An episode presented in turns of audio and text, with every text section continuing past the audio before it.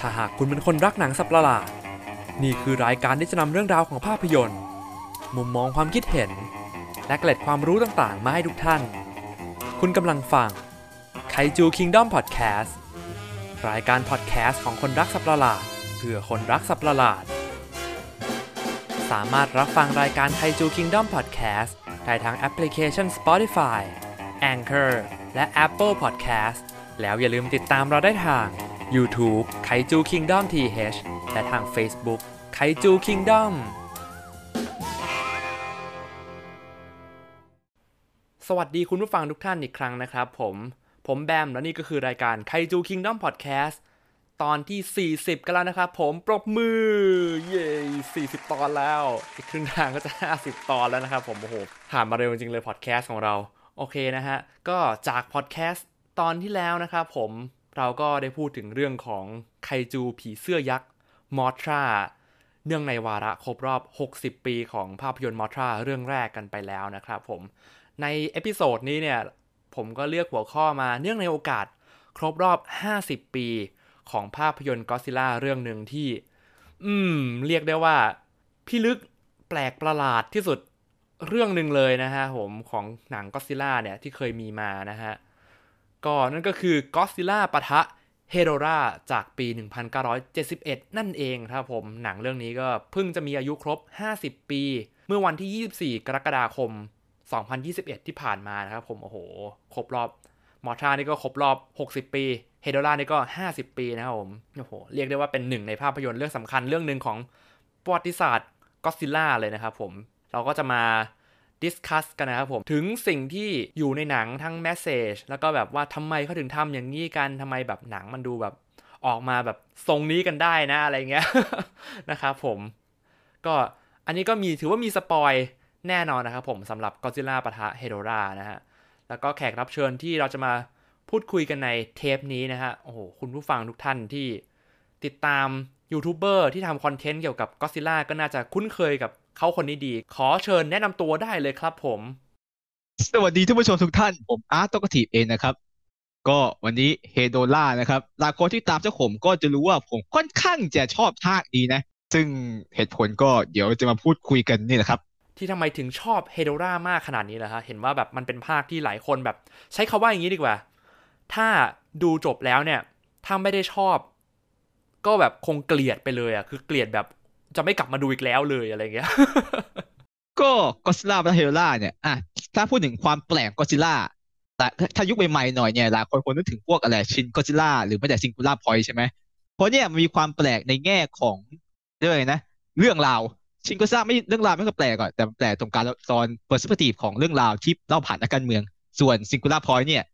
มันเป็นเรื่องราวเนื้อหาที่ความทะเยอทยาน แต่ปะทะเฮโดล่าเนี่ย พล็อตเรื่องมันก็คือคือกับหนังก็อดซิลล่าในยุคนั้นแหละ ยุคเดียวกันแหละเอเลียนบุกโลกก็อดซิลล่าฮีโร่แต่สิ่งที่มัน weird กับชาวบ้านก็คือ การเล่าเรื่องล้วนๆเลย การเล่าเรื่องการนำเสนอภาพ ตัวละครแปลกๆท่าทางของก็ซิล่าที่แปลกๆด้วยโดยเฉพาะพลังใหม่ของมันที่โผล่ภายในภาคเดียว แล้วก็ไม่ช่วยใช้เลยนะครับก็ซิล่าบินนั่นเองเออ คือมันเป็นภาคที่ เราจะไม่เคยเห็นก็ซิล่าทำได้แบบนี้มาก่อนก็ซิล่าทำท่าอุลตร้าแมนก็มีด้วยนะเออทำไอ้ท่าปล่อยท่าลำนั้นนะผมจำไม่ได้ละแต่จำได้ชัดสุดก็คือตอนแบบพ่นลำแสงลงพื้นแล้วก็ลอยขึ้นฟ้าไปหาเฮโดล่านะฮะเออบวกกับที่ยุคสมัยยุคกลาง70เนี่ยก็อดซิลล่ามันยังเป็นหนังเด็กอยู่ โดยเฉพาะก่อนหน้านี้เนี่ย All Monsters Attack เนี่ยไอไอหนังที่หลายคนเรียกว่า worst ก็ซิล่าเลยเนี่ย คือหนังก็อดซิลล่าที่แย่ที่สุดเนี่ย มันคือหนังเด็กอืมเต็มรูปแบบก็อดซิลล่าปะทะไกแกนต่อจากภาคนี้ก็ยังคงเป็นหนังเด็กอยู่ ไอภาคเนี่ยที่คั่นระหว่างกลางเนี่ย มันก็ยังคงทรงหนังเด็กอยู่เพราะหนังมันกะจะสอนเด็กๆนะว่าเรื่องเกี่ยวกับสภาพแวดล้อมใช่ไหมแต่การนำเสนอของมันเนี่ยแหละที่แปลกมันดูจะเกินหนังเด็กค่อข้าแลไปหน่อยแล้วก็นะครับ ดูไม่เข้าว่า เอ๊ะนี่ทำเป็นหนังเด็กจริงๆเหรอว่าอะไรเงี้ย เออ คือพื้นๆมันคือหนังเด็กแหละ แต่การอืนำมเสนอมันดูไม่เด็กเท่าไหร่ โอเค ก็ก็ซิล่าปะทะเฮโดรานะครับผมเป็นภาพยนตร์ในยุคโชวะนะฮะเป็นเรื่องแบบ ยุคเรื่องท้ายๆเลยนะ แบบมันก็ซิล่ามันเริ่มไม่ค่อยได้รับความนิยมแล้วอะจากในยุคในยุคนั้นอะคือแบบหนังก็ซิล่ามันออกมาเยอะมากแล้ว แล้วก็แบบเขาก็พยายามแบบโอเค พอผู้ใหญ่มันเริ่มไม่ว้าวก็ซิล่าแล้วเราก็แบบเข้าหาโดยการขายเด็ก คนดูที่เป็นเด็กก็แล้วกันอะไรเงี้ยก็เลยปรับมูดโทนให้ก็ซิล่ามันดูมีความเป็นตัวละครแบบมีคล้ายความเป็นมนุษย์มากขึ้น ดูมีเป็นฮีโร่ฝั่งตัวดีแบบบ่อยขึ้นอะไรเงี้ยเออนะฮะ ก็ถือว่าเป็นหนังก็ซิล่าที่เรื่องแรกเลยปะนะ ที่ขาดคุณอิชิโร่ฮอนดะอืม ที่มากำกับ อืมมาเอ่อที่ผ่านมาเมื่อกี้โซดาก็ไม่กำกับทุกภาคอ๋อนะผมและใช้ในเกมคำผิดเขาไปก็หน่ไม่อยได้กำกับผมหมายถึงว่าฮอนดะแกกำกับบ้างบางภาคแบบประปรายแต่แบบ พอมาถึงภาคเนี้ยคือแกขอหยุดกำกับเลย ก็ดูภาคก่อนหน้านี้ดิ ออกมาเซอร์แฮกอะ เออแกก็ไม่แฮปปี้มากๆนะที่แบบให้มาแบบอะไรอะตัดเอาฉากเก่าๆมาใช้ในสต็อกฟุตเทจอะไรเงี้ยเออด้วยความที่เศรษฐกิจญี่ปุ่นตอนนั้นมันเหมือนฟองสบู่แตกกันแหละ แต่เหมือนทางโตโฮเขาก็ยังขยันขยอทำเนียมอะหนังก็จะได้หลายปีอะเนาะ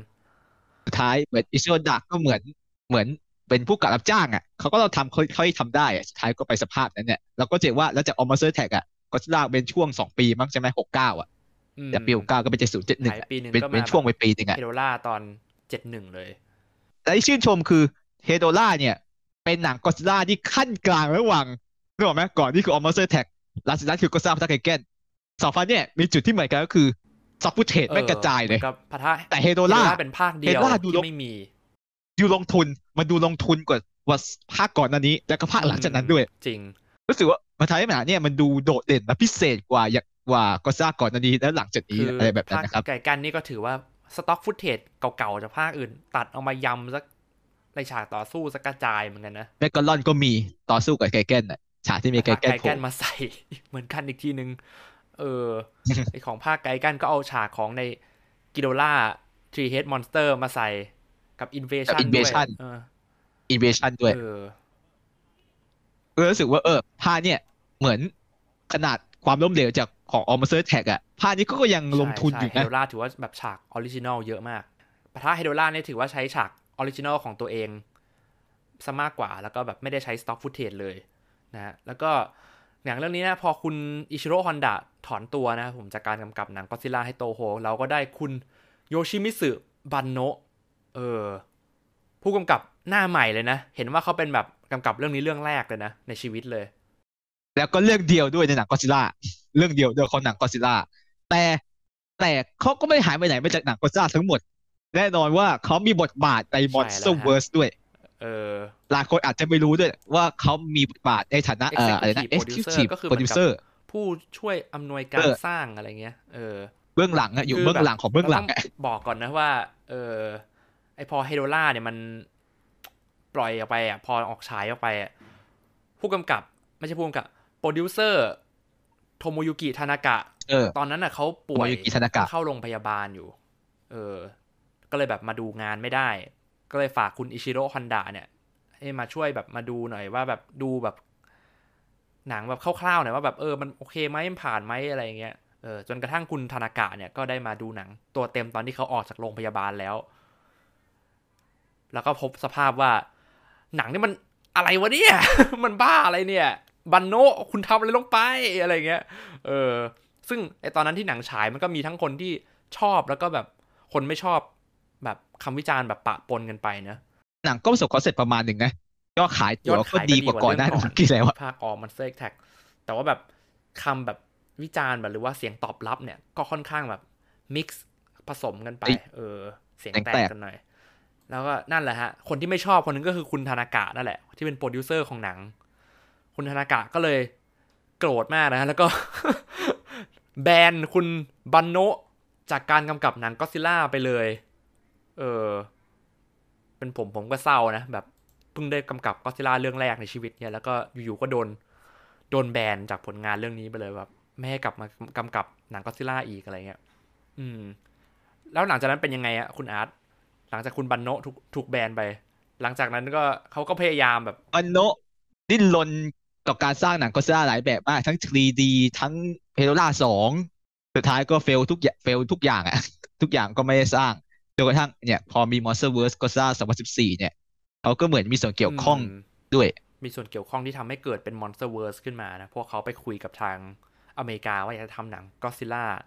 แต่ว่าไอ้ก็2014 เนี่ยก็มีแมสเซจที่คล้ายๆกับในเฮโดล่านะ ก็คือเรื่องของสิ่งแวดล้อมเรื่องอะไรพวกนี้แหละ แต่หลังจากนั้นนี่เขาแต่หลังแต่หลังจากนั้นเออหลังจากนั้นก็แบบ ไม่ได้ไอ้นี่เท่าไหร่นะไฟไฟเต็มรูปแบบแล้วไฟเต็มรูปแบบ โอเคฮะ ก็ในเฮโดล่าเนี่ยก็ อย่างที่หลายคนได้ดูกันนะหรือว่าแบบอาจจะเคยได้ยินหรือว่าอ่านผ่านๆมาบ้างแล้ว นั่นก็คือเรื่องของแมสเซจของสิ่งแวดล้อมการอนุรักษ์รักษาธรรมชาติอะไรอย่างนี้นะครับผม เพราะว่าไอ้ไคจูสัตว์ประหลาดของเรื่องเนี่ยเฮโดล่าเนี่ยมันเป็น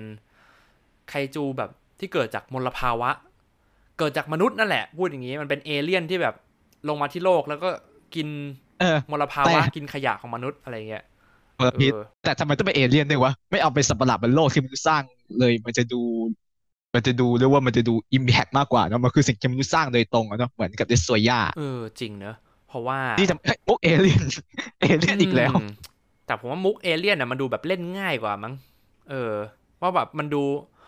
อืมยยกความเป็นยุคนั้น ยุคนั้นก็คงไม่กล้าให้แบบซึกลึกลับ หรือแบบโอ้โหปมมันคอมเพล็กซ์ซับซ้อนขนาดนั้นก็มันคงดูแบบง่ายกว่าเอเลี่ยนตรงไปที่เลยแบกับนอ๋อมันเป็นเอเลี่ยนมันก็เลยแบบ ใช้ชีวิตไม่เหมือนกับสิ่งมันมีชีวิตดูดบนโลกอะไรเงี้ยไอ้มัน เออคงเล่นงี้ใช่ง่ายกว่า ไม่ต้องมาอธิบายคด้ร์วบอยนนะมันกินแบบพวกควันพิษควันดำอะไรอย่างงี้นะเออ ง่ายกว่า ตรงที่แบบจะได้ไม่ต้องมาบอกด้วยว่าเออทำไมมันถึงแบบไม่ใช้ออกซิเจนเหมือนกับสิ่งมีชีวิตอื่นบนโลกอะไรเงี้ยเออ ประมาณนั้นนะซึ่งไอ้พล็อตเนี่ยเอาจริงมันก็เหมือนกับพล็อตการ์ตูนอย่างโดราเอมอนใน movie ก็มีพล็อตอืมสิ่งแวดล้อมเยอะมากไอ้พล็อตที่แบบเออสิ่งแวดล้อมทำให้เกิดภัยพิบัติตัวนี้ มนุษย์จะวิกฤตนู่นนี่นั่น แล้วก็ต้องหาวิธีหยุดยั้งวิกฤตนั้น แต่อะไรที่ทำให้กอซิล่าปะทะเฮโดล่าดูพิเศษจากหนังแนวอนุรักษ์สภาพแวดล้อมทั่วไปเนี่ยคิดว่าอะไรทำให้มันดูพิเศษกว่าภาคอื่นอะผมว่ามันอยู่ที่การนำเสนอนั่นแหละ อย่างที่คุณอาร์ตบอกไป การนำเสนอที่มันแบบค่อนข้าง มัน weird อะมันมันแปลกอะคือแบบอยู่ๆก็ใส่ฉากแอนิเมชันเข้ามาเป็นการเล่าเรื่องอะเออเอาแค่ เอาแค่ฉากเปิดเลย เพลงเจมส์บอนด์ชัดๆ การนำเสนอรูปแบบของมิวสิกวิดีโออะฉากเปิดเจมส์บอนด์มาไกลๆเนี่ยส่วนหนึ่งที่ส่วนหนึ่งที่ผมไม่ชอบจากหนังเรื่องนี้นะ แต่แต่จริงๆเอาจริงๆผมผม ผมไม่ผมโอเคกับหนังเรื่องนี้นะ แต่ส่วนที่แบบที่ผมแบบไม่ชอบเลยก็คือดนตรีประกอบ ที่มันดูแบบผิดที่ผิดทางไปหน่อย ในในความรู้สึกผมเอดอนตรีโคตรแจ๊สมาก ใครที่ไม่เคยฟังนะ ก็จะประมาณนี้อะเดี๋ยวผมตัดเข้าไปใส่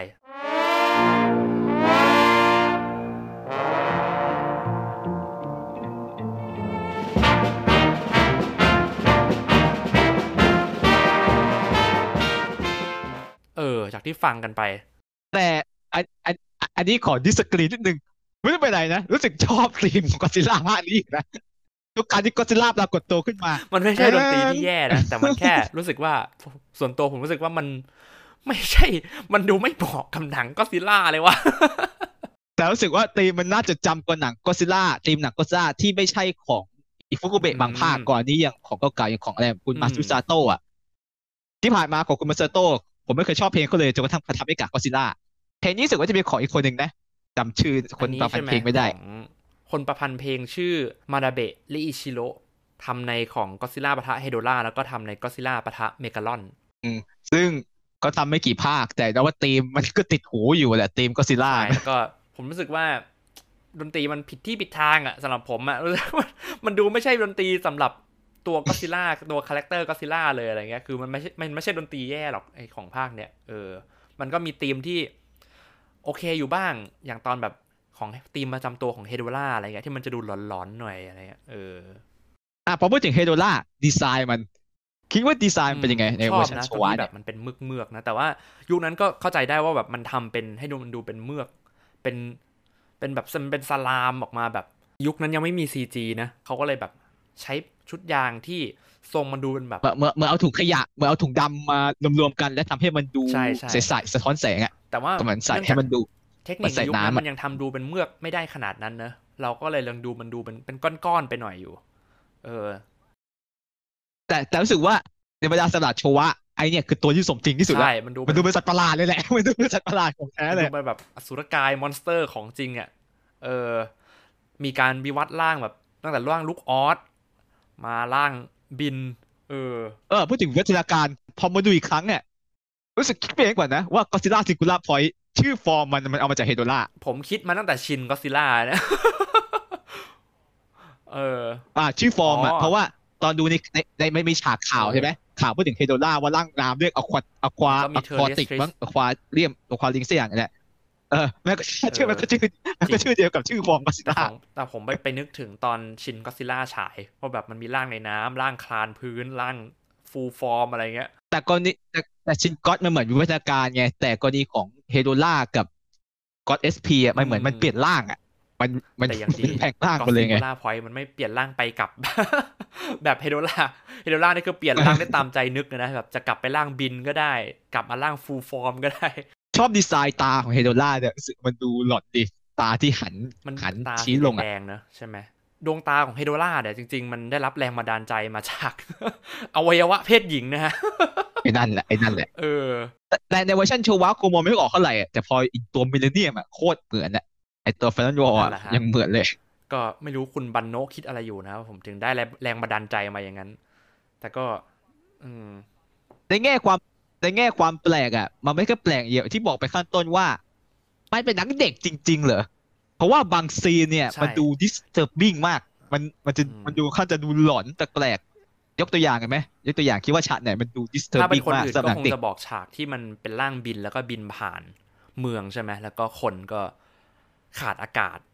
ล้มตายกลายเป็นโครงกระดูกอะไรอย่างเงี้ยแต่สำหรับผมอะมันมีก่อนหนั้านนะเออจริงๆมีก่อนหน้าคืนั้นแล้วฉากที่คนนั่งเล่นไพ่นกกระจอก เออ เออจิเอ้ยช็อตนั้น มีส่วนที่ชอบกับส่วนที่ disappoint มากคือฉากต่อสู้ทำไมก็ซิล่าต้องทำกวักมือตลอด มันผช้ามว่ามันเป็มานกการแบบเรียกศัตรูแบบเอ้ยเข้ามาดิว่า เอ้ย มาดิอะไรเงี้ยรู้แต่มันมันมันกินมันกินเวลานานมากอะนานจนเกือบเบื่อตอนดูแรกอะคือแบบแทบจะจะเบื่อแล้วนะแบบเมื่อไหร่คมันงแบบตีเป็นกันการบิวอารมณ์อะตอนดูในโรงคนมิสคนในยุคนั้นก็คงแบบเอ้ยเอาแล้วเว้ยสู้กัน คือคือมันคือมันไม่ คือมันไม่เหมือนหนังคาวบอยที่เขามีดนตรีคอยเล้าอารมณ์นี่ดนตรีของมันเออะอแต่นั่นแหละฉากที่มันแบบชวน disturbing อะชวนแบบ รู้สึกอึดอัดอะตอนดูอะไรเงี้ยอย่างรู้สึกแบบหลอนๆตอนดูก็คือไอ้ตอนนั่นแหละฉากในผับฉากในผับในผับบาร์ฉากในผับบาร์เออด้วยใช่ที่ในผับเหมือนกับบาร์ว่า มันจะเห็นหลอนๆตอนแรกใช่ไหมอะไอตัวผู้หญิงที่เต้นน่ะ ตอนแรกมองตอนแรกมองไกลๆอะนึกว่าเธอเปลือยที่ซ้ำนะอ๋อเธอชุดใส่สีเนื้ชุอดแนบสีเนื้อเออเออตอนตอนไกลๆเอ้ยแล้วเธก็อเปลือยเหรอวะมันมีแบบฉากที่ทุกคนอยู่ๆเป็นหัวจู่ปๆลา มันมันมันเล่าผ่านมุมมองของไอตัวละครนั้นเนี่ยมันไม่ใช่พระเอกหรอกค่ะเป็นตัวละครคนหนึ่งที่เป็นแฟนของพี่สาวพระพี่สาวของเคนน่ะอืม ใช่ไหมวะมันเป็น จำชื่อไม่ได้จู่ๆแกก็หลอนหลอนน่าจะ อะไรขึ้นมาแล้วจู่เป็นผู้การคนเล่นยาหัวไม่กลายเป็นปลาเฉยเลย แบบในผับในในบาร์ในบาร์แล้วก็มีและ เออ เป็นการเป็นการ เป็นการเล่นยาในหนังเด็กเนี่ยนะ ไม่ใช่ Requiem of the เออ Dream ซะหน่อย ไม่ใช่ Requiem of the แบบ Dream มีเลย ให้ดูแบบเขาเรียกเขาใช้คำว่าอะไรกันนะ มีฉากมีฉากกระดูกด้วยมันฉากในผับอะแหละ เวทีอะมีฉากกระดูกเต้นอะ คือมันนี่ให้เด็กดูใช่ไหมไม่ใช่เด็กรู้สึกไงกลัวว่าผับนี้เด็กไม่ควรเข้าเหรอเขาใช้คำว่าอะไรอะ ไอสถานที่อาโคจรอะผมนึกก่อนละเขาเรียกพยายามเออมันพยายามจะบอกว่าไอ้ที่เนี่ย เด็กห้ามเข้าแบบเออมันไม่ดีนะอะไรเงี้ยอะไรเงี้ยไม่งั้นเดี๋ยวจะเห็นคนเป็นหัวปลา เออ แล้วก็ไม่ช็อตแล้วก็ไม่ช็อตที่บอกอะไอ้พายนกกระจอกอะตอนที่ก็ซิล่ามาจับเฮโดล่าแล้วเฮโดเหวี่ยงก็ไปหลุดมากระจุยไปเข้าบ้านหลังนั้นพอดี แล้วฉากก็ตัด แล้วฉากก็ตัดไปที่เหมือนเป็นจมศพคือแบบแข็งเจิงจในมในโคโคลลนนของเฮโดล่า เออ แล้วคนมันก็ยังยังไม่ตายนะ เป็นแล้วหนังอันนี้ก็ไหลกลับออกไปที่รวมกับร่างมัน เออ แล้วหนังเรื่องนี้แม่งทรมานสัตว์กับทรมานเด็กมาก แมวแมอะวมีจมแมวโคลเนี่ยนเฮโดโคลนล่าเนี่ยที่แบบมันตัดมาคือแบบเฮโดล่ามันถอยเออกลับคือใช่ไหมแล้วก็เป็นแมวแบบตัวเปียกๆอยู่ร้องเมี้ยวแล้วแมวน้องแมว เออสงสารสงสารแมวมาก สงสารแมวมากพุ่งกลับมึงใจดำมากหวังว่าน้องแมวในเรื่องนั้นจะปลอดภัยดีนะฮะเออ สงสารอ๋อพูดถึงความแปลกตัวละครที่ถือว่าแปลกสุดในเรื่องราว นอกจากตัวกัสซาเฮโดล่าคือตัวละครเด็กคนเรื่องที่ชื่อว่าน้งเคนคือจะบอกว่ามันเป็นการ break the fourth wall ได้เปล่าวะ เพราะว่า เพราะว่าเคนน่ะในเรื่องอะ มันชอบก็ซิล่าในฐานะที่เป็นแบบมันตัวละครเป็นฮีโร่อะไรเงี้ย แต่ในหนังอะ มันมีก็ซิล่าอยู่จริง ๆ ก็เลยแบบ เอ๊ะ เคนมันรู้จักก็ซิล่าจากหนัง หรือรู้จักก็ซิล่าจากในหนังในเรื่องจริง คือมันดูแบบ เออเพ ราะเราเห็นตอนต้นเรื่องเราเห็นตอนต้นเรื่องว่าแกเล่นโมเดลหุ่นก็ซิล่าอยู่ใช่ใช่มีที่จะโมมีเดคิลดจิล่าของเนี่ยมั้งก็ซิล่าอยู่ ก็เลยแบบเอ๊ะก็ซิล่าในโลกนี้ก็ซิล่ามีทำเป็นสินค้าขายของของเล่นเด็ก เออ ก็คงเหมือน ก็คงเหมือนก็เฮเซแหละก็เฮเซมันก็มีหุ่นโมเดลก็ซิล่าอยู่มในในหนังจะมองแบบหุ่นโมเดลก็ซิล่าในหนัง Monster Attack ดีที่อยู่ปรากฏตัวในหนังเออ แต่แต่ที่ประหลาดก็คือมุมมองของเคน เพราะเราจะเห็นว่าหนังอันเนี้ยมันเล่ามุม เรียกว่าไงมันเล่าผ่านมุมมองหลายตัวละครอยู่แต่ใช่เคนใช่น่าจะหลักสุดเลยแหละ โดยเฉพาะไอ้ตอนที่ก็ซิล่าโผล่ครั้งแรก กับครั้งที่สองที่มันโผล่มากำจัดขยะ เราจะเห็นว่ามันมีบทกลอนที่ตัวเคนเออเหมือนแบบบที่ทแบบกลอนไว้พูดหน้าเขียนหชั้น้านน่ะชั้นในตอนไปโรงเรียนอย่างนี้ใช่ไหมที่บอกว่ามนุษย์ทุกคนทิ้งขยะ แล้วแบบก็ซิล่าก็ซิล่ามาไม่ชอบช่วยใจอะไรเงี้ขยะเอออะไรอะไรพวกนั่นั้นนน่ะ แล้วเป็นช็อตก็ซิล่าทำลายขยะ ไม่แน่ใจว่าไอ้ช็อตเนี้ยเป็นช็อตที่เกิดจริงในหนัง หรือว่าเป็นช็อตที่ไอ้เคนแม่งมันโนอาจจะขึ้นมาเองฝันก็ได้ก็ไม่แน่ใจว่าเหมือนกันบอกพ่อบอกพ่อก็ซิล่าจะมาว่าแกเออแกฝันเนี่ยเออคืองงกันว่าอะไรอะตกลงก็ซิล่ามันยังไงกันแน่ไอเด็กคนเนี้ยมันเกี่ยวข้องอะไรกับก็ซิล่าทำไมแกเหมือนรู้ทุกอย่างว่าก็ซิล่าจะโผล่มาอย่างไอช็อตสวนสนุกอะที่แกกำลังเล่นรถไฟเหาะเออจุดนี้สงสัยอย่างหนึ่งในแง่ของเบื้องหลังเขาเล่นรถไฟเหาะจริงใช่ไหมตอนถ่ายหนังอะจริง ๆ เอ๊ะ แต่ว่าเขาจะติดกล้องยังไงวะ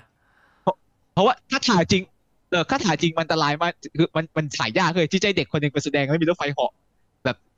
เล่นตลอดอะรู้สึกเออชื่นชม sequence นี้มากว่ามันเนียนมากถ้าเกิดเขาใช้เออ project จริงนะโปรเจคเตอร์ข้างหลังเอออะผมมานึกดูถ้าเกิดเขาใช้จริงอะมันดูเนียนมากอะที่น้องเคนเล่น น่าจะใช้มันถ่ายยากเลยเฮ้ยฉหงเปล่าวะเออ แต่มันมันดูเนียนเกินในมันยุคถ่ายนั้นนะยากมากถ้าเกิดถ่ายจริงอะถ้าถ้าถ้าถ้าถ่ายจริงนี่คือชื่นชม ตัวนักแสดงเลยว่ามึงมึงเล่นยังไงในรถไฟเหาะเนี่ยจริงจริงอยู่มาอาจไม่ใช่รถไฟเหาะแบบโอ้โหหวาดเสียวมาก แต่มันก็ดูมันก็แบบเล่นยากอะจะถ้าเกิดจะแสดงจริงอะใช่เลย แล้วก็ช็อตนั่นแหละที่จู่ๆเคนเหมือนเห็นก็ซ่าจากไกลๆแล้วบอกว่าเฮ้ยผมเห็นก็ซิล่าก็ซ่าใช่มันจะรู้ได้มายังไงทุกครั้งแม้กระทั่งตอนท้ายเรื่อง ที่ทุกคนร้องรำทำเพลงบนภูเขาไฟฟูจิตอนที่เฮโดล่ามันกำลังมาจู่ๆเคนแม่งแข็งยืนแข็งทื่อ ฮะก็ซิล่ากำลังมาแบบรู้ได้ยังไง คุณรู้ได้ยังไงฮะน้องเคนเขาไม่มีการอธิบายอะไรทั้งนั้นเขาไม่บอกเลยว่าเด็กคนนี้มีพลังพิเศษหรือว่าเหมือนมิกกี้อะไรประมาณนั้นอะคือไม่ได้บอกเลยว่าเด็กคนนี้มียานพิเศษสักอย่างจู่ๆเหมือนเหมือนเป็นกี่ก็ซิล่าแล้วรู้ทุกอย่างเกี่ยวกับก็ซิล่างั้นเหรออันนี้คือความเห็นส่วนตัวผมนะที่แบบเดาจากเรื่องนี้นะ ก็คือ ผมว่าเขาพยายามจะให้เคนน่ะเป็นตัวแทนของเด็กทุกคนน่ะอะไรอย่างเงี้ย เข้าใจไหมคือเด็กดูหนังเรื่องนี้อะไรเงี้ยหรือยังดูแบบหนังตัวอย่างคือหนังกาเมล่ายุคโชวะเงี้ยมันต้องมีตัวละครเด็กที่เป็นแบบเหมือนกับตัวแทนของแบบคนดูอะไรเงี้ยคนดูที่เป็นเด็กเขาจะดูแล้วก็แบบอินไปกับตัวละครอะไรเงี้ยเอ้ยมีตัวละครเอกในเรื่องที่มันเป็นเด็กแบบวัยเดียวกับเรากำลังจะพอแบบเข้าใจอารมณ์ได้อะไรเงี้ยถ้าแบบตัวละครเป็นผู้ใหญ่หมด คนก็ไอคนดูที่เป็นเด็กก็อาจจะรู้สึกไม่อินตามอะไรอย่างเงี้ยเออแบบมันพอแบบเพิ่มความซอฟต์มาหน่อยพอมีตัวละครเด็ก ถึงแม้หนังว่าจะมีฉากตายโหดๆที่คนกลายเป็นโครงกระดูกก็ตามอะไรเงี้ยเออ แต่ก็นะ มันก็อาจจะแบบประมาณนั้นนะฮะ ที่ให้แบบตัวละครเด็ก มาเป็นตัวเอกแล้วก็แบบรู้ทุกอย่างแบบเกี่ยวกับก็ซิล่าแบบเอ้ยก็ซิล่าจะมาเมื่อไหร่ก็ซิล่าคิดอะไรอยู่ก็ซิล่าทำอะไรอะไรเงี้ยรู้สึกว่าเออเขาน่าจะตั้งใจให้มันเป็นอย่างนั้นแหละเพราะมันดูนำเสนอง่ายขึ้นด้วยว่าจะไม่ต้องมาอธิบายว่า เอ้ยทำไมเคนมันรู้ไปหมดเลยอะไรเงี้ยคือเขาอาจจะอะเขาเขาน่าจะให้ คือเขาน่าจะให้ไอ้เคนเนี่ย เป็นตัวแทนของเหล่าเด็กๆ ที่เป็นคนดูนั่นแหละ เออ นี่คือความเห็นของผมนะ เออ นอกจากความแปลก มีฉากหนึงที่ถือว่าแปลกเช่นกันนั่นคือฉากข่าว ที่ตอนหลังมันจะมีหลายช่องมันมันเอาทีวีหลายช่องเอามาเรียงกันน่ะแล้วมีผู้คนมาโวยวายกันน่ะกำจัดเรื่องเฮดูล่าไม่ได้สักทีอะไรอย่างงี้ใช่ไหมปัญหาเรื่องมลภาวะ แล้วมันมีเด็ก แล้วมันมีเด็กร้องไห้ทารกร้องไห้ในโคลนอยู่ในช็อตนั้นด้วยโคตรประหลาดเลยอะฉากนั้น คือหนังแม่งทรมหนังแม่งทรมานเด็กกับแมวมากเลยคือมันจะสื่อว่าอะไรวะคือมันจะสื่อว่าแบบมันก็เป็นการยมลพิษเออมาส่งผลต่อย้ำฟุตเทจรุ่นหลานใช่ปะหรือเปล่าำเรียกภาษาบ้านๆอย่างงี้อืมเพราะมีฟุตเทจผู้คนฟุตเทจของเฮโดล่าด้วย ยัดยัดมาแล้วก็มีแสงสีเสียงแบบ คือเหมือนผู้กำกับเหมือนแกจะหาวิธีทำให้ ฉากเนี่ยมัน disturbing คนดูให้ได้ ถ้ามองในสมัยนี้มันก็น่าจะเป็นการแบบมอนทาจนั่นแหละ ผมมองว่าอย่างนั้นอะเออ ก็คือตัดทุกอย่างมารวมๆกัน แต่เป็นการมอนทาจแบบเหมือนมันจะใส่ก็ใส่อะ ใส่แบบแล้วมันมอนทาดแบบจอมันไม่ใช่เดียวมอนกัทานดแบบด้วยนะมันมันไม่ใช่มันไม่ใช่มอนทาแบบล็อกกี้อะไรอย่างนั้นเนี่ยที่แบบมีดนตรีแข่งมาอันนี้แบบอะดูเลยเออเราดูอะไรอยู่เนี่ย แล้วก็ที่ที่บอกไปตอนต้นอืมแอนิเมชันที่อยู่ๆก็ใส่มาเป็นแบบเล่าเรื่อง ผ่านแอนิเมชันเฉยเลย มันก็เข้าใจว่าเป็นหนังเด็กบางทีใส่ใส่แอนิเมชันมา แต่ลายเส้นแอนิเมชันเนี่ยมัมันนดูไม่ใช่การ์ตูนเด็กไม่อะน่าใช่การ์ตูนเด็กนะ คือลายเส้นมันดูไม่ friendly อะเออมันดูหลอนแปลกๆ ยุค 70 เองยุคนั้นแล้วก็มีแอนิเมชันหลายเรื่องเนาะของโอซามุเงี้ยหน้ากากเสืออย่างเงี้ย อันนี้เหมือนกับจะตั้งใจเล่าแบบสั้นๆได้มั้งให้แบบพอ get ภาพว่า อ๋อ ตอนเนี้ยเฮโดล่ามันเริ่มแบบ มีร่างบินแล้วนะอะไรเงี้ยมันก็เริ่มมีคนแบบวางขายหน้ากาก หน้ากากกันแก๊สเฮโดล่าอะไรเงี้ยแล้วมันแบบก็เล่าผ่านเป็นแอนิเมชันง่ายๆ เฉยเลยแบบว่าเฮโดล่าออกไปทำลายโรงงานอะไรเงี้ยออกไปกินควันโรงงาน อืมไอ้ไอช็อตที่โรงโรงงานมันกินใช่ใช่โรงงานมันกินพืชพืชต่อมาก็เออชอบช็อตนี้เออแอนิเมชันที่ทำดีไอไอตัวไม่เสร็จอะไม่เสร็จแอนิเมชันทำดีมันชัดแบบตรงๆนะคือแบบเด็กดูก็เข้าใจอะว่าแบบเป็นโรงงาน เออมันตรงเลยอะเป็นโรงงานแบบกำลังกิน ป่าไม้กินอะไรเงี้ยเข้าไปทำให้ขาดพื้นที่แล้วก็เป็นเฮโดล่ามากินโรงงานอีกทีหนึ่งแต่แต่ตัวแอนิเมชันอย่างอื่นอะ ค่อนข้างจะมึนอืมพอสมควร เออ แล้วก็มีอีกฉากหนึ่งที่ผมมองว่าแบบค่อนข้างโหด ถ้าไม่ใช่แบบไม่มันไม่มีเลือดนะ แบบในหนังไกลกั้นอะไรเงี้ยหรือแบบมันยังมีเลือดใช่ไหมใช่เราของก็ซิล่าแต่อันเนี้ยคือก็ซิล่าโดนน้ำกรดของเฮโดล่ากัดไปถึงกระดูก กระดูกมือเลย ตอนดูครั้งแรกก็ไม่ได้สังเกต มันก็ค่อนข้างจะไวเพราะส่วนใหญ่จะเห็นก็ทราบบาดเจ็บชัดเจนกันตรงตา เพราะว่ามันปิดทั้งเพราะมันปิดหลังจากนั้นเลยตอนยันจบอะอืมใช่ใช่เพราะว่าโดนกดของเฮโดล่าไปนะก็เลยบาดเจ็บถาวรทั้งเรื่องเลยที่มันแบบตรงตาข้างนั้นอะกว่าจะฮิลก็เออคงนาน ตามันจะปิดข้างเดียวทั้งเรื่อง พูดถึงก็ซิล่าดีไซน์มันยังคงเป็นโจชิเกคิโกจิจากสองภาคก่อนใช่ไหมเอสโซออมมาสเตอร์กับออมมาสใช่เตอร์แท็กใช่ มันเป็นแบบดีไซน์ก็อตแบบหน้าเดิม แต่สิ่งที่ สี่ภาคเนี่ยก็ทราบภาคนี้ดีไซน์นี่คือดีไซน์ก็ที่ใช้จำนวนภาคมากที่สุดสี่ภาค แต่ส่วนที่แตกต่างก็มีคือส่วนตาตำแหน่งตาจะแตกต่าง ทุกครั้งแต่ละภาค แต่ภาคเนี่ยก็ทราบตาแม่งเหล่มากเออภาคอื่นอะ ตามันจะมองไปข้างหน้า อืมอันนี้จะอตาอกมไปข้างหน้ามองไปข้างหน้าข้างหน่อยนะแต่ภาคเนี่ยตามันเหล่ขึ้นข้างบนเออตาเหล่ไปทางด้านข้างในขณะที่ก็ทราบก็ทราบพัฒนาไคเก้นเนี่ยเขาเปลี่ยนคิ้วเลย ให้คิ้วมันดูตาก็ทราบมันดูเข้มขึ้น มันก็ทราบคิ้วมันเข้มขึ้น ไอ้าคเนี่ยหน้าก็ทราบมันดูเอออะแล้วก็ไอเฮโดล่าเนี่ยนะ เหมือนมันจะมีบุคลิกของมันเองด้วยนะ แบบมันไม่ใช่แค่ก้อนเมือกธรรมดา มันมีความคิดแบบมันสามารถถอยหนีได้ตอนที่แบบมันรู้ว่ามันสู้สู้ไม่ได้อะไรเงี้ย แล้วก็เหมือนมันจะมีฉากที่มันหัวเราะเยาะใส่ก็ซิลล่าด้วย ตอนที่แบบมันใช้คำว่าขี้ใส่ก็ซิล่าได้บอกมันปล่อยโคลนของมันอะ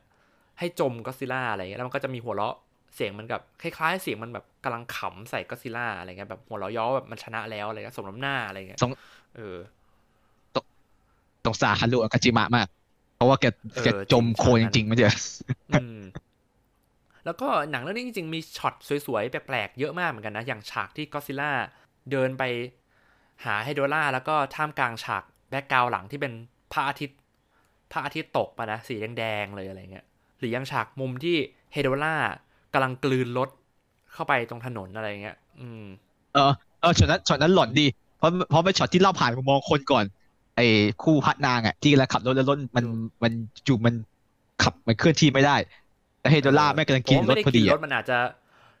เคลื่อนผ่านแล้วอะเคลื่อนที่ผ่านมาพอดีป่ะว่าในฉากที่เห็นเหมือนดูดรถเข้าไปอะเหมือนมันเหมือนมันดูดรถเข้าไปเลยอะแล้วตอนนั้นมันอยู่ในร่าง มันอยู่ในร่างตัวเล็กๆอะตัวเล็กๆอะเรียกว่าอย่างเงี้ยอืมร่างก่อนโตเต็มวัยอะ เออ เหมือนกับว่า ผมนึกออกอย่างหนึ่งหนังเรื่องเนี้ยที่เขาต้องทำแบบเพื่อให้ขายเด็กด้วย เพราะว่ามันต้องทำให้ทันฉายงานเทศกาลมั้งนะ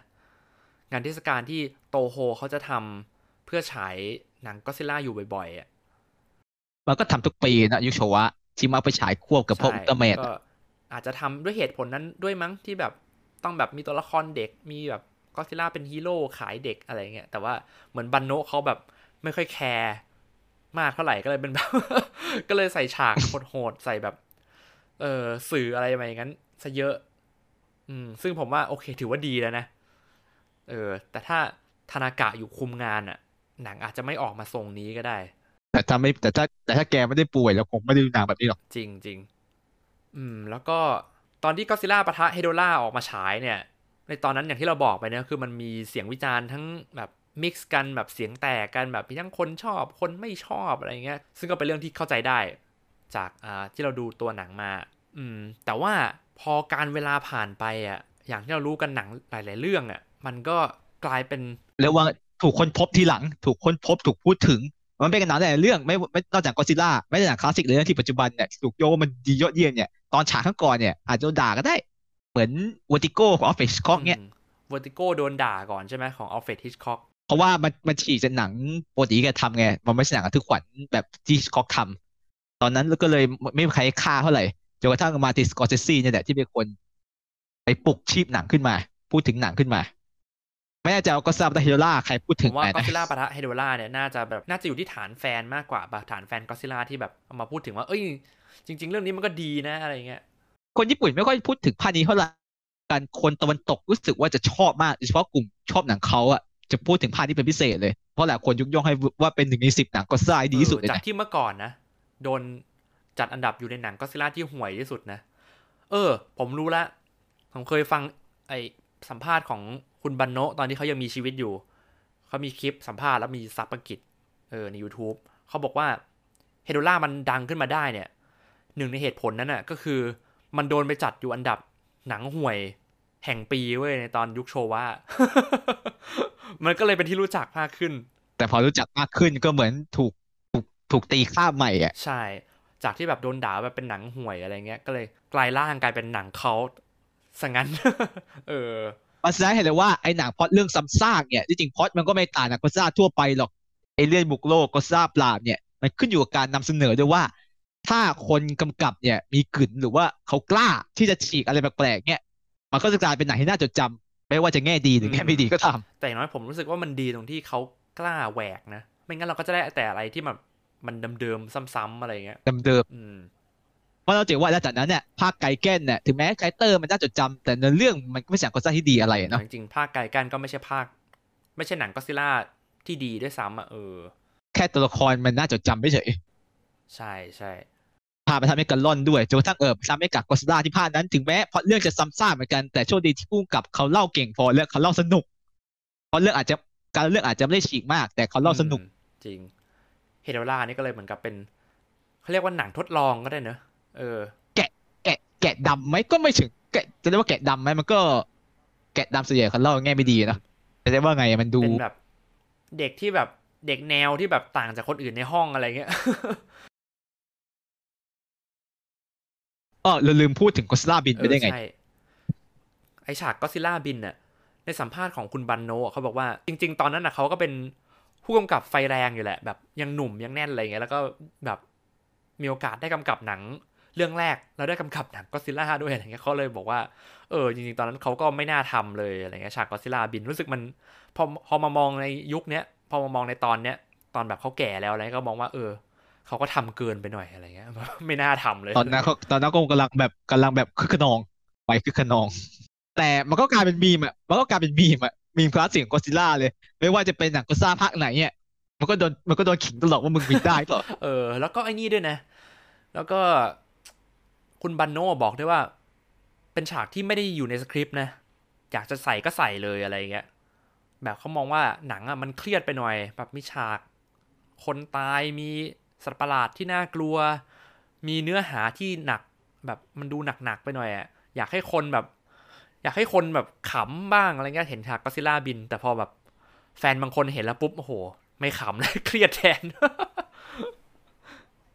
แต่จะว่าไปนี่คือหนังก็อดซิลล่าที่เราเห็นคนตายชัดเจนเยอะที่สุดเลยนะอืมภาคหนึ่งไงใช่แบบตายแบบตายแบบเห็นต่อหน้าเลยอะไรเออเงี้ยเห็นเห็นจะจะๆเลย เพราะเพราะอย่าง GMK นี่ก็แบบไม่ได้ชัดขนาดนั้นนะแบบเห็นศพอะไรเงี้ย อันนี้คือเราเห็นเป็นแบบศพนอนแอกเลยอย่างตอนท้าย เออพูดถึงตอนท้ายเพราะนั้นมันไปจัดปาร์ตี้ในพวกไฟฟูจิ ไปจัดปาร์ตี้เรารู้เรารู้แค่ว่าเหมือนเหมือนเหมือนพวกเขากำลังสิ้นหวังต่อโลกไอ้หนอกเราทำอะไรไม่ได้งั้นขอสนุกเต็มที่ประมาณเออเปล่าตอนวะนั้นผมจำรายละเอียดไม่ค่อยได้แล้ว แต่เหมือนกับเหมือนจะเป็นปาร์ตี้แหละมีเล่นดนตรีมีอะไรด้วย พวกวัยรุ่น ก็เหมือน เออ เหมือนเหมือนวัยรุ่นประมาณว่ารู้ว่าทำอะไรเฮดล่าไม่ได้ก็เลยเหมือนขอสนุกจนว่าสุดท้าย แต่เคนมึงไปทำอะไรที่นั่นเออ เราอาจจะจำผิดก็เลยนะ คุณผู้ฟัง แต่ว่า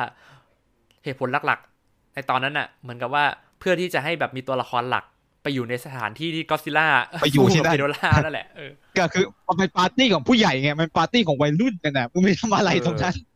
และแล้วเห็นว่าตอนเฮล่าปลุกอะพวกเขาก็ไปสู้ด้วยขว้างคว้างไอ้นะไม้ไฟอะติดไฟพบพบพบพบไฟอะเออแล้วก็โดนตายหาแค่ตายหาเกือบหมดเลยมั้งเหลือเหลือผู้หแค่ญิงกับเคนอะเขาเป็นอะไรนะพี่สาวมานะเออผู้หญิงเอ่อพี่พี่สาวกับผู้หญิงตัวประกอบอีกสองสามคนน่ะคือรอดแค่นั้นนะรอดได้ไงก็ไม่รู้อะแล้วก็ไอ้ด็อกเตอร์นะที่เป็นพ่อของเคนนะก็ด็อกเตอร์อยู่บ้านเออด็อกเตอร์นั้นรอดได้ยังไงตอนต้นเรื่อง เราไม่เห็นเลยว่าเขาถูกช่วยมาคืยัองไงด็อกเตอร์เด็กที่เราจะเห็นทั้งเรื่องแบบเขาเอาผ้าพันแผลปิดปิดหน้าใช่ไหมเพราะว่าโดนไหม้เออ เฮเฮโดราโจมตีแต่เขารอดขึ้นมาได้ยังไง เพราะเราไม่เห็นเพราะว่าจู่ๆฉากก็ตัดจะเพไปราะเอาเขาล่าขึ้นมาแล้ว น่าจะเพราะเฮโดล่าตัวเล็กอยู่ หรือไม่ก็มันอาจจะแค่ไหว้เล็กเหรอตัวมันใหญ่กว่าคนนะนะเออมันอาจหรือมันหรือมันแค่เท่าที่เห็นในรือหนัมังแค่อะไหว้แบบผ่านหน้าผ่านแบบผ่านผากหน้าแบบ ประมาณแบบคนโดนแมงกะพรุนโดนแมงกะพรุนลวกไอ้พิษแมงกะพรุนที่แขนอะไรเงี้ยประมาณนั้นนะมั้งก็เหมือนที่เคนโดนอะที่เคนโดนที่มืออะที่เอามีดไปปาดโดนแล้วมือแค่ไหม้เออธรรมดาเฉยอะแต่คือมันคนพ่อการหนักกว่าอีกว่าไหม้หน้าเลยอะไรเงี้ย เออเขาก็ไม่ได้บอกเขาอะอืมน่าจะแค่หนังก็น่าจะแค่สื่อว่าแบบเฮโดล่ามันมีฤทธิ์ยังไงบ้างอะไรเงี้ยเออประมาณนั้นอืมเพราะหนังแล้วเนี่ยอย่างที่บอกข้อเสียเนี่ยก็คือบางอย่างอะ มันดูกำกวมเกินไปอะอย่างผีละแก่อะผีคนแก่น่าจะผีแบบนั่นอันนั้นผีผีเหรบอกก็ไม่แน่ใจผนะกเพราะว่าเป็นชาวบ้านไปนั่งโอ้ดูไม่รู้เพราะหน้าคนแก่มันดูอึมครึมมาก แล้วมันมีแสงแล้วซิลเอทจากด้านล่างอะมันมันเหมือนหนังผีไทยอะมันเหมือนหนังแล้วผีไอ้ไทฉากยอะนั้นมันแบบ อะไรวะ คนพวกวัยรุ่นปาร์ตี้ที่แบบภูเขาไฟฟูจิใช่ไหมแล้วแบบดนตรีแบบคึกคืนมากนะแล้วตัดภาพไปแบบมีไอ้พวกคนแก่หลายๆคนอะกลุ่มหนึ่งแบบดูในพุ่มไม้อะและมีแสงไฟยืนดูมีแสงไฟจากด้านล่างอะมันหนังผีไทยมากอะที่ชอบเอาเอาเอาไฟมันดูฉายไปอยู่ด้านล่างไม่อะใช่ผีอะให้มันเห็นดูเหมือนกับชาวทางอะบ้านทั่วไปที่แบบมายืนดูไอ้พวกวัยรุ่นพวกนี้ทำอะไรกันวะอะไรเงี้ยยืนแบบหน้านิ่งๆอะไรเงี้ยเพราะมันดูมีอืมแต่เห็นไฟอะแต่ดูจากการจัดแสงอะ ดูจากการจัดแสงมันเหมือนหว่านังวัผียรุ่นไทยพวกมากเนี้ยมีเรีแอคชั่นตอนเอ้ยไม่ใช่ เพราะว่าไอ้ตาลุงพวกนั้นมีเรีแอคชั่นตอนที่เฮโดล่ามานะมันลากก็ซิล่าไปอะแล้วลูกมันเออมองตามโผล่มาสองช็อตมันโผล่มาแค่สองช็อตแล้วโผล่มาทำไมคืออย่างที่บอกหนาเนี่ยมันค่อนข้างจะดูจะจะว่าสัญลักษณ์จะว่าเขาว่ามีสัญลักษณ์เปล่าก็ไม่แน่ใจหรือว่าผู้กำกับแกอยากใส่เฉยเพราะว่าเราก็ไม่รู้ตัวบันโนว่าแกมุมมุมมองตอนนั้นแกคิดยังไง เพราะว่ามันไม่เหมือนซาดิคูบินผู้กำกับแต่ละคนที่เรารู้ลายเซ็นเขาอะเนาะ แต่นี่คือเรายิ่งผลงานแรกๆไงเราก็ไม่รู้ว่าไอ้ที่เขาใส่มาเขาตั้งใจหรือว่าเขามันเป็นแค่สัญอยากญาใส่หรือว่ามันเป็นแค่อยากใส่เฉยๆกันแน่ก็เราก็ไม่รู้ เรื่องกลับมาที่เรื่องดนตรีประกอบเนี่ย ภาคนี้ก็มีเพลงประกอบที่ เรียกเรียกได้ว่า ติดหูมากกายเตกายเต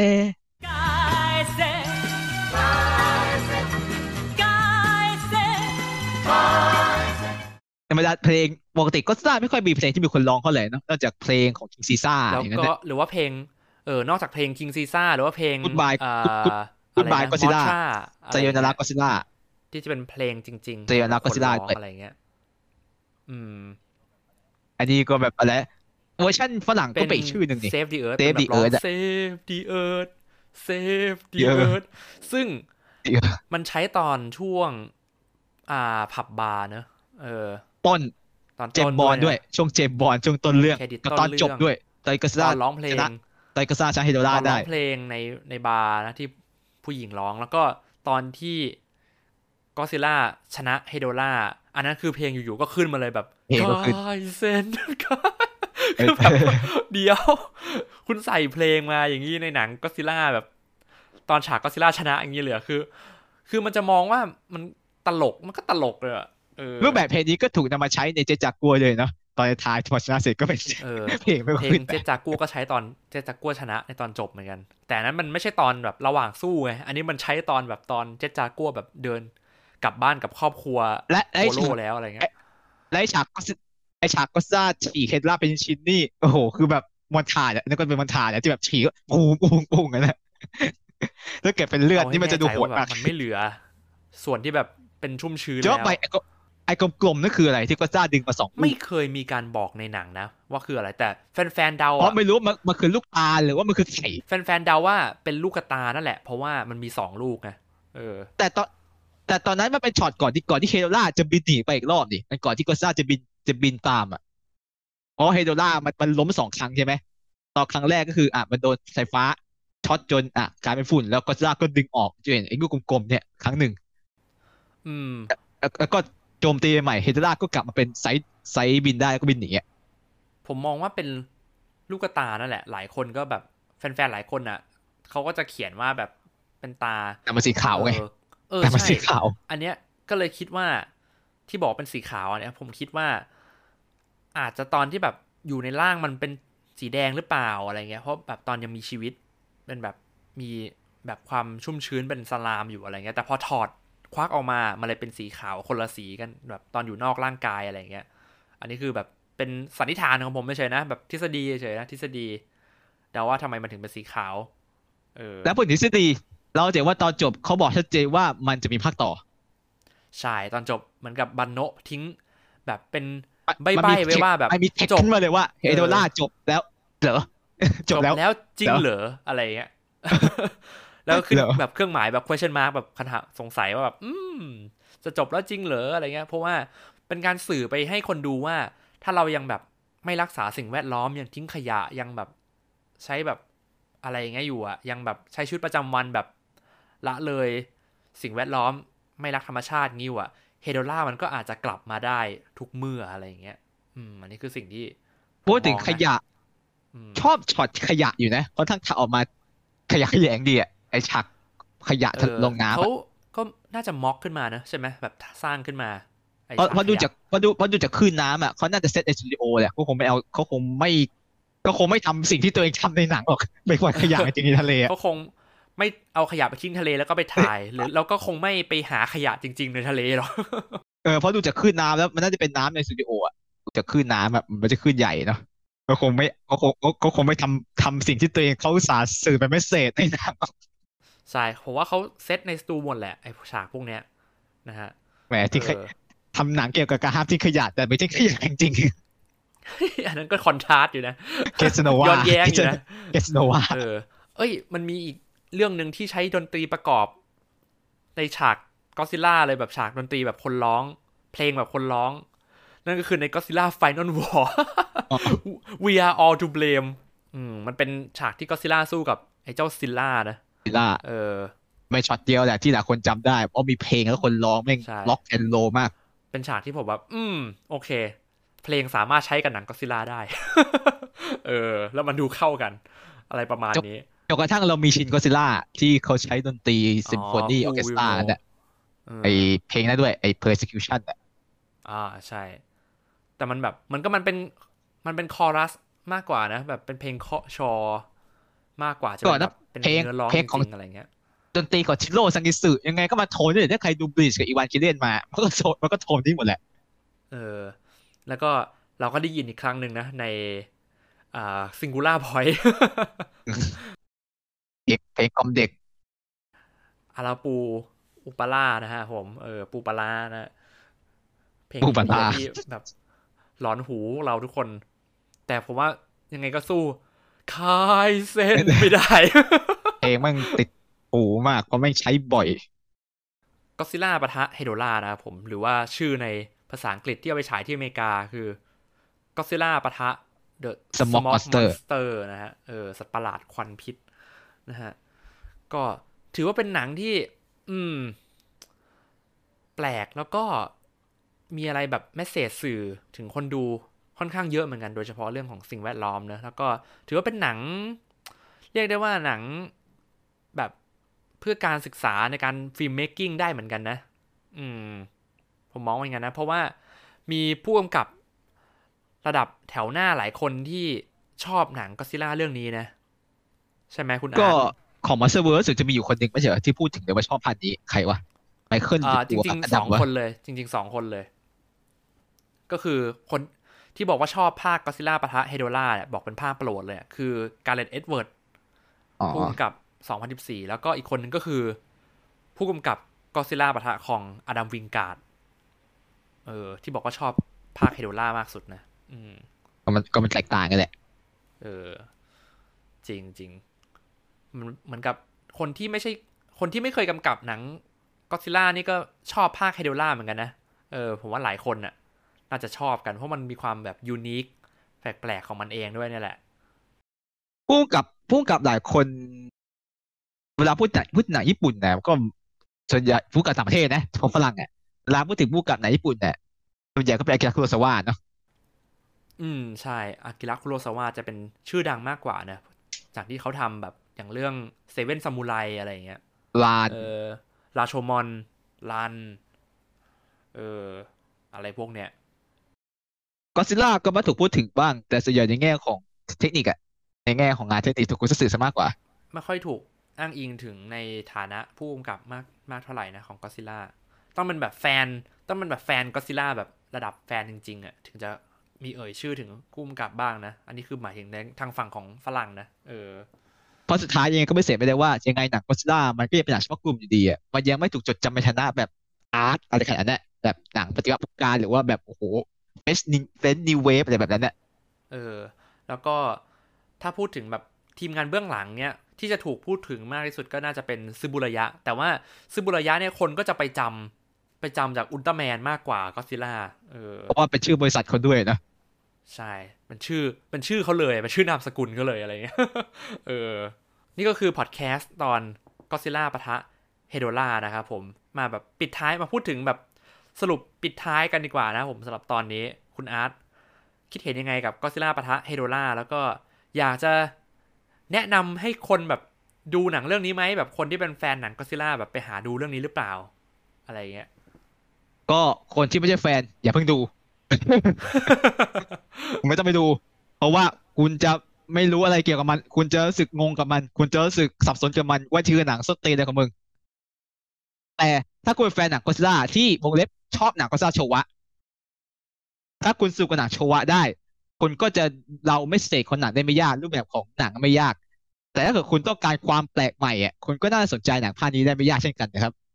ก็คือใครที่แบบสนใจอาหารรสชาติใหม่ ๆ อยากลองแบบ อยากท้าทายนะ ใช้คาว่าอยากท้าทาย มันไม่ใช่เออหนังดูยาก มันไม่ใช่หนังดูยากในแง่ของความเข้าใจของหนัง เพียงแต่การนำเสนอมันค่อนข้างจะดู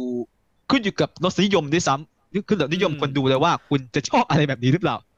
ถ้าคุณโอเคกับการนำเสนอการการพรีเซนต์ของมันอะเออว่ามันออกมาในรูปแบบอย่างเงี้ย แบบงงๆอยู่ๆก็แบบ เอ๊ะเล่าอย่างนี้เลยเหรอวะอะไรอย่างเงี้ย คุณก็น่าจะชอบมันได้ถ้าคุณไม่ติดปัญหาอะไรกับสิ่งเหล่านี้อะไรอย่างเงี้ย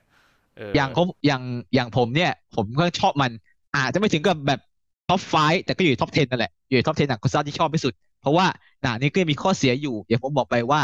ฉากต่อสู้ช่วงต้นๆเนี่ยค่อนข้างน่าผิดหวังในแง่ของว่ามันจะลีลาไปไหน อืม บวกกับด้วยความที่หนังมันมึนๆอย่างเงี้ยการเรื่องมีความแปลกประหลาดเนี่ยมันทำให้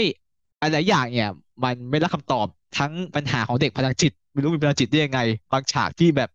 มันใส่มามึนๆแล้ว มันควรจะมีคำตอบ แต่มันกลับไม่มีคำตอบอะไรแบบนั้นนะครับ อืม ส่วนของผมนี่ก็ โอเคกับตัวหนังระดับหนึ่งนะ แต่ว่าไม่ได้ถึงกับเป็นภาคโปรด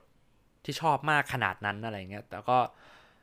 มีส่วนที่ชอบบ้าง แล้วก็ไม่ชอบบ้างที่บอกก็คือไอ้ส่วนของดนตรีประกอบที่มัน อืมอืมตรงนั้นเออ ที่แบบว่า เออ อาจจะแบบ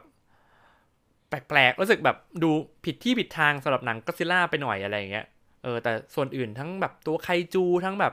เนื้อหาเนื้อเรื่องที่แบบแมสเซจที่เขาจะสื่ออะไรอย่างเงี้ยแล้วก็แบบการนำเสนอที่ดูแบบวิดเวียดก็รู้สึกโอเค มันเป็นหนังเป็นหน้าหนึ่งของประวัติศาสตร์ก็อดซิลล่าที่เคยเกิดขึ้นนะ อะไรอย่างเงี้ยเออ